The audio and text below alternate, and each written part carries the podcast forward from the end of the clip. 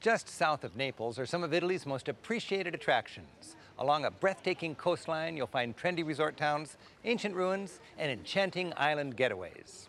Long the haunt of celebrities, the allure of Sorrento and the Amalfi Coast is still a hit with travelers today. Sorrento is the ideal home base for exploring the stunning Amalfi Coast. Tourists line up each morning, packing the buses which make the memorable day trip. But this is a case when I hire a cabbie, like Raphael Monetti, to be my driver and guide. Time for a trip on the Amalfi. Okay, but, especially for a small group, when you factor in the value of your time and the frustration of trying to explore a congested and expensive bit of Italian coastline on your own, a day with your own driver can be a fine value. The Amalfi Coast is chaotic, scenic, in love with life Italy at its best.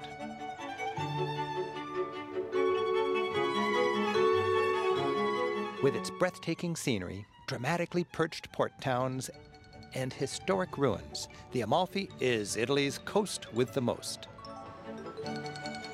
Whether you ride the bus or a taxi, the trip south from Sorrento is one of the world's great road trips. You'll gain respect for the Italian engineers who first built the road, and even more respect for the bus drivers who drive it.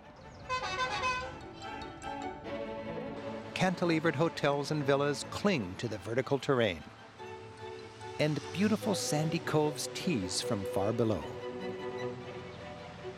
As you hyperventilate, notice how the Mediterranean really twinkles.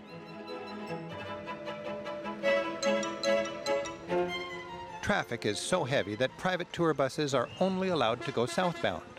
Even so, because of the narrow roads and tight corners, expect some delays. And enjoy the show. Fanno